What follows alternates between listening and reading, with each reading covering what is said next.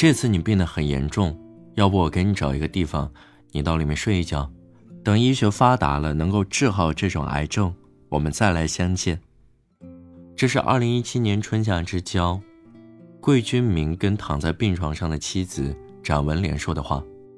那时癌症晚期的展文莲说话已经非常困难，病房十分安静，窗外有小鸟在周啾。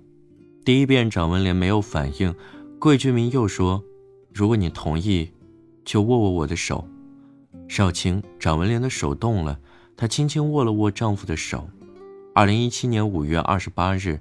四十九岁的展文莲临床去世后，接受了全国首例人体冷冻术，睡进了一个零下一百九十六度、容积两千升的液氮罐中。展文莲弥留之际，桂君明跟他约定，三十年后会来唤醒他，然后一起再续前缘。可如今才过去了四年多，就有消息传来，桂君明已经开始了一段新恋情，并且。进入了谈婚论嫁的阶段。桂君明和展文莲有着深厚的感情基础，多年来夫妻俩同心同德，一步一步改善生活状况，最终走出了山河，在省城济南安了家。如果不是展文莲被查出癌症，他们定会一直幸福着，相濡以沫，白头到老。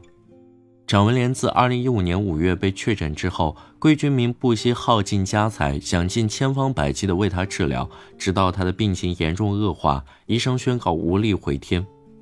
有一天，桂君明在医院偶然地接触到了人体冷冻科学的资料，在亲眼目睹一只小白鼠被冷冻几个小时又成功复活后，他很快动心了。他真舍不得妻子就这样消失的无影无踪，他相信。科学家们一定能找到攻克癌症的良药，那么让妻子藏入液氮罐中，耐心的等，也许就是最好的方法。贵居民说服了自己，说服了儿子，说服了大部分亲戚，最终也说服了妻子，于是就出现了本文的开头一幕。二零一七年五月二十八号，医生宣布展文莲临床死亡，冷冻手术迅速展开。五十五个小时后，手术成功结束。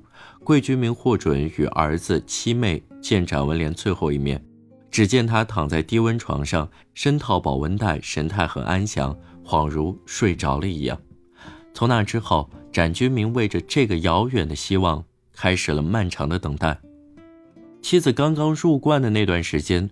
桂军明隔三差五就会跑去迎风生命科学研究院，说是去看望妻子，其实他啥也看不到，不过是对着大罐子唠唠嗑，或者放几首妻子喜欢的歌曲，有时也和工作人员聊聊天。后来，桂军明的身体出现了很多问题，患上了痛风，也接受了颈椎手术，腿脚留下了后遗症，走路明显的比常人慢一些。今年他又查出了冠心病。五十三岁的桂君明突然发现自己在加速变老，很多事情感到力不从心。亲友们都劝桂君明，都过了这么久了，也该放下了。此前也曾有亲友提议帮他物色续弦对象，但都被桂君明婉言拒绝了。而今，桂君明想在孤独和等待中终老一生的意念逐渐动摇了。二零二零年六月，有个热心的学生给桂居民介绍了一个对象，女方比他小十岁，勤劳朴实，善解人意。桂居民试着与他交往，尽管他知道这样可能违背自己当初给妻子的承诺。桂居民表示有与新对象结婚的打算，条件是对方必须理解他、接纳他对上一段感情的执着。消息一经传出，全网旋即炸开了锅。有对桂居明表示理解的，也有对他进行谴责的，几乎分成了两个阵营。理解他的主要认为，展文莲能否复活，癌症何时能被攻克，本来就是个未知数。虽然希望美好，但也很缥缈。如果展文莲复活的时间拖得太久，以桂居明现在的身体状况，恐怕也很难等到那一天。